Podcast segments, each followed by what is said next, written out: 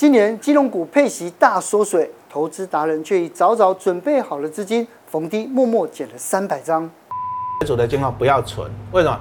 因为你的股利太低了，你不到四趴，你存它干嘛？你这赚了快一百多趴呢，那你当然赚价差更划算嘛。今天我们就找来不败教主陈崇明，到底现在还有哪一档金融股的价差最甜？让他来告诉你。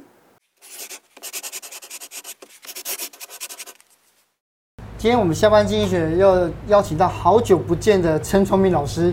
老师真的太久不见嘞！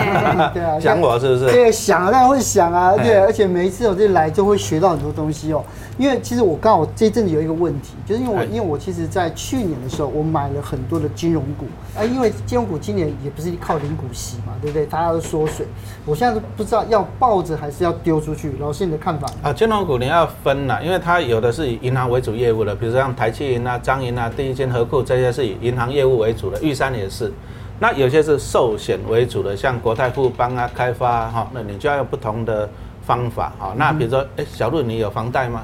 呃，快要有了。那你会觉得现在利率很高了？我很很痛苦。对啊，那你看房贷利率一高，其实你看他们房贷族受苦，对不对？银行股就赚钱。对对呀，相对的。对对。好，所以说从去年到现在啊，那个美国联储会升息了二十码，升息了五趴。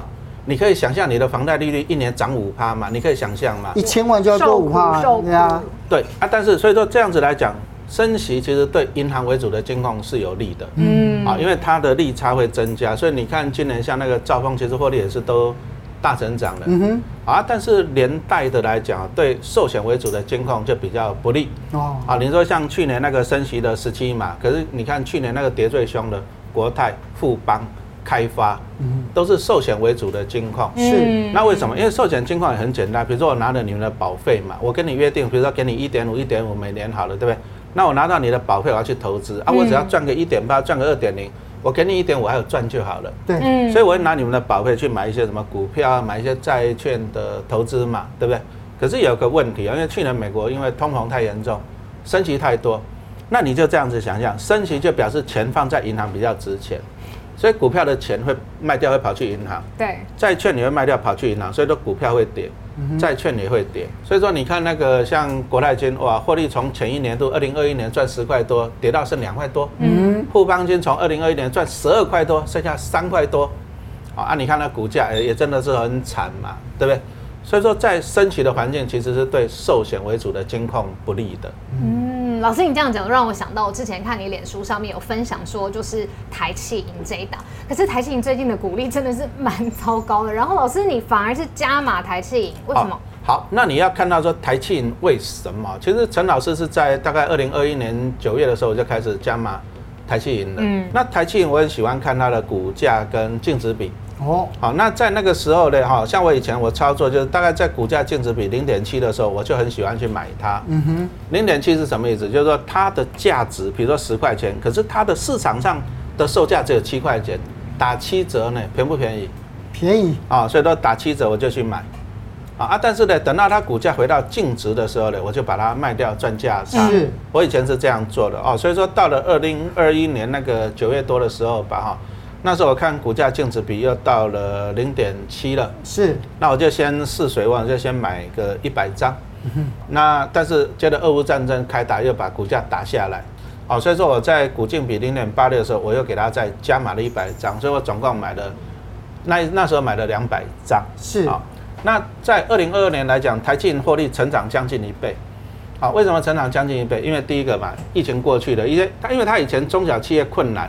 所以有时候放款会拿不回来，嗯，呆账，啊你就赚不到钱。可是二零二二年开始，大家都知道疫情已经那个陆续解封了嘛。第一个啊，第二个呢，二零二二年哦升息，那银行的利差就增加了。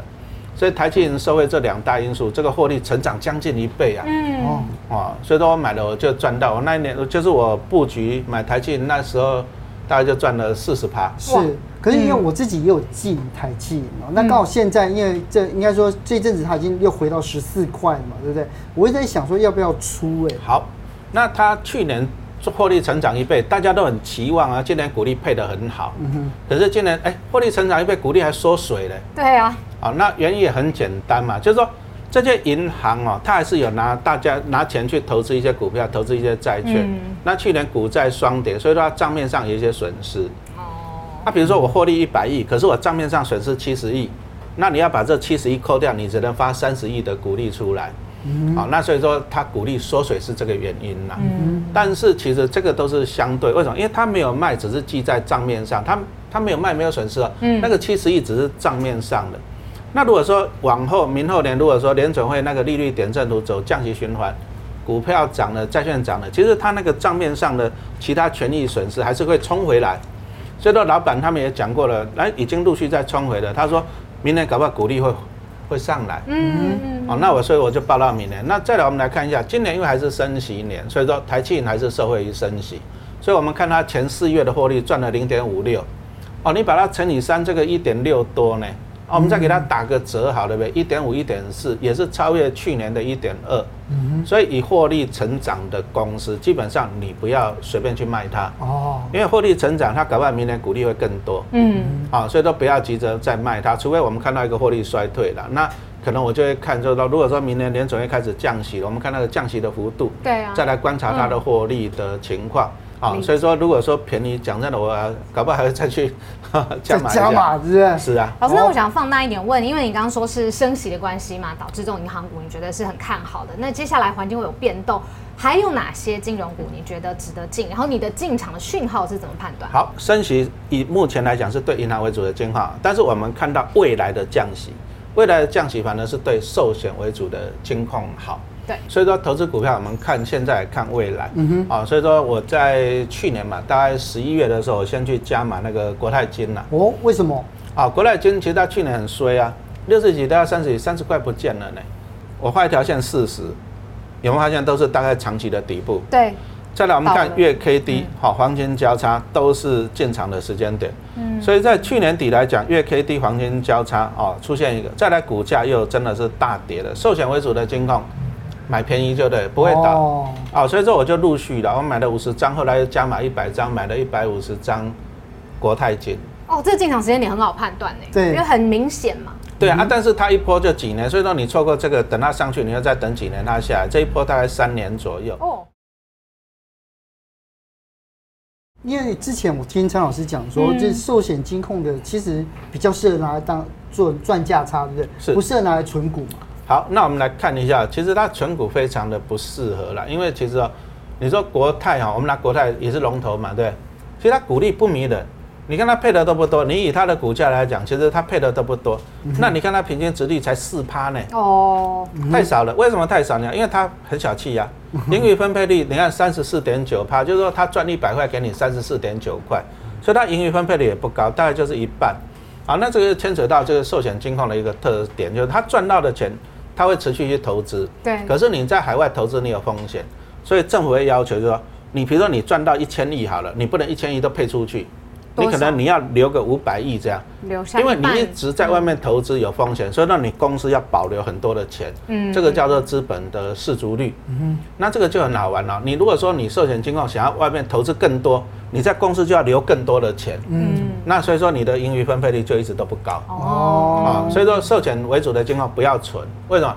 因为你的股利太低了，你不到四趴，你存它干嘛？除非你一次买个一一百张、一万张好了，零股利 哦。所以说寿险为主的金控来讲，其实你应该趁它获利税的时候买进，赚到价差跑路。你如果说从这里报到这里，你每年就是赚四趴，那你如果十年，你大概就是赚四十趴。可是你看这样七十趴、五十七趴、六十趴，你这赚了快一百多趴呢，那你当然赚价差更划算嘛，对不对？不要存呐。啊，所以说寿险为主的金控，你就便宜的时候勇敢去买，反正它也不会倒，不然大不了零股利嘛，大不了套牢嘛，是不是？但是赚到，其实最考验人性是你，你赚到你要跑。嗯。啊，但是通常就是通常投资人是哇，他赚好多钱，好开心了就去追，那你就套在高点。哦。所以说这个是比较比较要注意的这样。金融股的这个概念我现在有了，可是老师，我看你粉丝页上面也分享很多银建股相关的，这个银建股要怎么判断？其实很简单的，我们投资股票就是靠公司帮我赚钱。你你觉得现在买房子贵不贵？贵啊，很贵啊。为什么？第一个你要缴房贷利率，谁赚你的钱？银行。嗯。所以陈老师去买银行股。哦，懂了。建商有没有赚到你的钱？应该也有啊。当然有，不然他做干嘛？所以我去买银建股啊。嗯。那建商我们通常其实你你想想，你如果买预售屋来讲，你要等它盖好，交屋大概二到三年。嗯嗯。好，所以说没那么快。那现在最新的会计准则是这样，比如说我卖房子给小陆好了，对不对？签了合约好了，你开始缴钱了嘛，对不对？每个月缴了，可是。以建商来讲，我要完工交屋给你，我才可以把你这个钱全部认列。哦，好，是很久以后了。对，就是要完工才能够认列。嗯，好，这个是很重要，就是最新的会计准则嘛。对，那那我们就可以来观察，就是这个建商，哎，他在哪些年度，他的建案集中，嗯，完工认列，那他的获利会不会上来？完全会。所以说，你看银建类股，有时候它的业绩平常都都都都突然间嘣一根上来，为什么？完工了，开始认列了。嗯，好，这样子。好，那我陈老师在二零二一年我买长虹这只股票了，因为他那年获利是衰退，在赚四块多，那还是一样，这个银建类股你也是要把它当做景气循环型的股票来操作，好啊，特别这种大型建商，因为它的案子总是一波一波了。好，那我们观察到，陈老师观察到就是说，哎，你看啊，他在今年有六大案，啊，观察到今年有六大案，那其实这些你你去他们官网都可以看得到了，对不对？啊，不然那个小路就你，比如说你对这案子有兴趣，就跑过去，我想买什么房子啊，都卖光了，这市场调查一下嘛，哦、就直接问，对不对？啊，但是你若交屋的问一下，你若跑过去，他说这边有，你要几楼，这个都有，那就卖不好了。知道了，知道了，这样子。那六大案进来的话，那我们按照预估来，大概赚十一块钱左右，一每股赚十一块钱左右。那目前股价大概不到八十，嗯，相对便宜。好，那所以说他这些案子很多，那我们就可以这样预估啊。那他今年。今年这些案子会陆续进来，所以说到年底的时候，我们会看到它业绩会不断的成长，获利会不断的上来，那表示明年股利会不会好？会，明年股利会好。今年获利好，明年股利会好。但是注意一件事情，不好意思啦，明年只剩下三个案子啊。哦，所以明年应该看样子啊，营收是会衰退。你看这个一百八十八亿，这个才九十三亿，这明年营收会衰退的。所以我们反而可以这样，你知道吗？因为银建类股通常在七八月除息。那你明年七八月，你可能会反映今年获利好，明年配息好。哎、欸，我我搞不好我会那个时候会先走一下哦，因为除息后接着就反映它在这一年的获利不好了。对啊。哦，那除息后就会抖抖抖抖下来了。可是它二零二五年我评估还不错。哦，那时候我再去捡回来，嗯、欸，这样子，所以说。一波一波啦，所以说这种你要把它当景气循环，你要去观察它的一些业业务方面的啊。不过以这种大型券商，通常还蛮稳定的啦。啊，老师，可是有一个情形，就如果我急需周转金，但是又不想要把自己的股票砍在低点，那我应该怎么办呢？哦，这个我常常碰到，因为我以前当老师哦，有时候哎，小陆同学你怎么学费还没缴？有时候家长哦，就是他薪水没那么快嘛，对不对？啊，所以说难免会有需要这种周转的情况。那一般周转很可能就是要不然你去跟银行借信贷，可是信贷，哎，小陆同学，你的信用，再来就是说呢，我可能也没办法借你那么多的额度你要的，那再来就是说我也没办法马上拨款给你，因为我还要去审核你个人的信用啊。那再第二个，要不然就是信用卡借款，那信用卡借款利率一定是对啊，一定是高的啊。好，那我们如果说我们投资人你手上有股票，那你就可以选择用股票去贷款。哦，股票贷款有个好处，一般人会误解说啊，老师我股票拿去贷款了，那我接着要领股利，我是不是领不到了？领得到哦，哦，不会受损。那股票贷款还有个好处啦，就是啊，随借随还。哦，随借随还的好处是按日计息。嗯，而且它更轻松，你去信贷什么，你要给大家联合征信什么什么的，有没有哈？嗯，都有这些困难。所以说你手上有股票，可是你又舍不得卖，为什么？啊，比如说，啊，小路同学要学费好了，老爸卖股票，可是卖的就涨，我就质押就好了，我质押就好，就是我薪水来了，我就把它还清了。嗯，好，所以说这是他最大的股票质押有这些优点。可是我觉得股票贷款大家其实不是很熟悉，刚刚讲到几个特性嘛，那还有没有什么其他的情况？除了应急之外，也很适合拿股票来贷款？啊，那这个又要讲到一个了哈，像那个股票的抽签呐，哦。啊，抽签抽签是赚零用钱的时候，当然那不好抽了。但是抽签，股票抽签你要钱要先进户头，你要先有钱。比如说像陈老师前一阵子抽中了两个户头抽中四张玉三金，哎，哦，我赚了两万多。好，那你一个户头可以抽两张玉三，那他是用一张两万来让你抽，所以说你户头要有四万块，嗯，而且你在抽签的抽签的时候，他会四万块马上给你转走，嗯。所以说，你如果户头没有钱，你是看得到人家抽奖啊，你吃不到。嗯哦。啊，那时候其实只是一个短期间的周转。比如说我抽到了，然后等到股票进我户头，大概就一个礼拜左右了。那我这周转这段时间就好了。那我抽到四张，我需要八万块的现金。嗯，那我就可以用，比如说拿我的台积电去借钱好了。那我只要支付，哎，这个大概一个礼拜的利息就好了。这个也是一个好处啦。嗯，股票贷款它跟其他的贷款形式哪里不一样？好，那我们从这里来看一下，这个就是国泰证券的股票贷款啊，它拨款速度最快是三分钟。哦，哎，那真的是很快啊。那在额度哦，这个额度就很好玩了。你如果说一般的贷款跟信贷来讲，你你要看个人的信用，你拿信用去借钱，你不一定借到很多钱，你要看你是公务员还是五百大企业啊，对不对？你如果无业游民，你也借不到啊。对。那、啊、你信用卡借款，你也不一定借得到那么多钱。但是股票借款来讲，没有上限，什么意思？啊、没有上限。很简单，比如说小陆同学有一亿的股票，你最多可以借到六千万。